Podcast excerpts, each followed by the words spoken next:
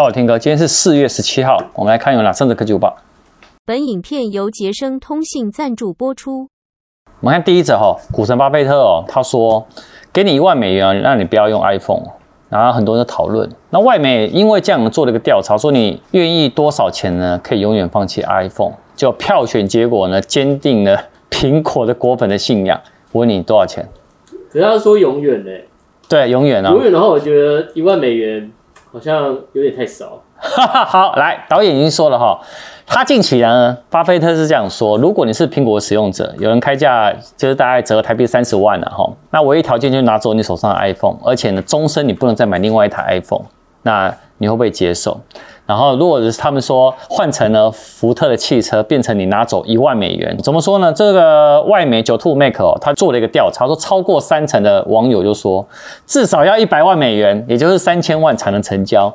这个价格呢，也是目前在调查里面呢票数最多。哎，你可以吗？他说一百万美元，三千万台币是不是？对对，可以，可以一，一辈子不用个 iPhone。对对对对对，但是也有两成多的网友说，哎，一万美元的代价呢，他们是可以接受的，有两成。那这票选呢，其实还在进行中呢。哎，不过我觉得其实还蛮酷的哦。没想到大家都被那个苹果吸走了。我来看第二则哦，那个虾皮购物哦，它。在上周哦，宣布了卖家的成交手续费在五月一号调涨，我想大家都整个炸掉。怎么说呢？因为根据虾皮购物，他表示说他想要优化平台环境啊。我跟你讲，这些都是啊，都在外面讲。那意思是什么呢？他说，如果是 C to C 的卖家商品成交手续费呢，会调整到五点五趴，原本是多少？四趴。那商城的卖家的商品的成交手续费呢，依照不同类别而调整到三点五趴到八点五趴，原本是三趴到七趴。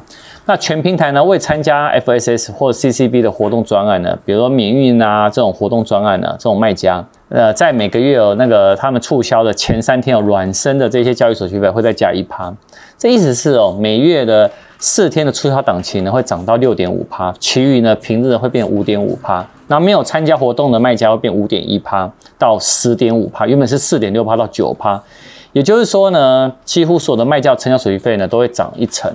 哎，但你知道我是怎么看这件事情呢？我觉得下面的网友我还蛮认同，他说，如果是手续费涨成这样的话，他只能在产品价格上做一个动作了，哎，很不行。你看第三者哈。呃，六月六号啊，就是 WWDC 开发者大会，然后呢，一定会有一系列的软体的版本升级嘛，iOS 啊，然后 macOS 啊，那今年也有传出过不少的硬体的产品。外面的彭博社哦，一举爆料，WWDC 有七大重点，然后还预告说苹果会是近十年来首度推出全新商品的一个硬体战。那他怎么说呢？他说这一次哦，呃，他的压轴就是苹果谣传已久的那个虚拟实境的头盔，搭配它全新的 XROS，还有开发的软体。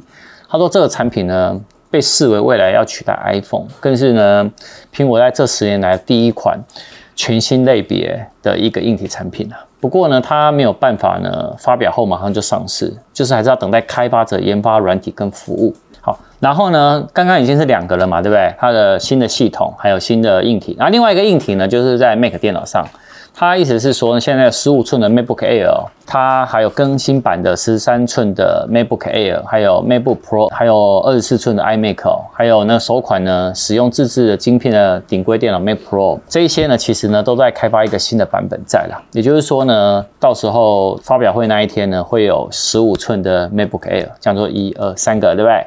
然后再来呢就是 iOS 十七，然后 iPadOS 十七，macOS 最新版就十四。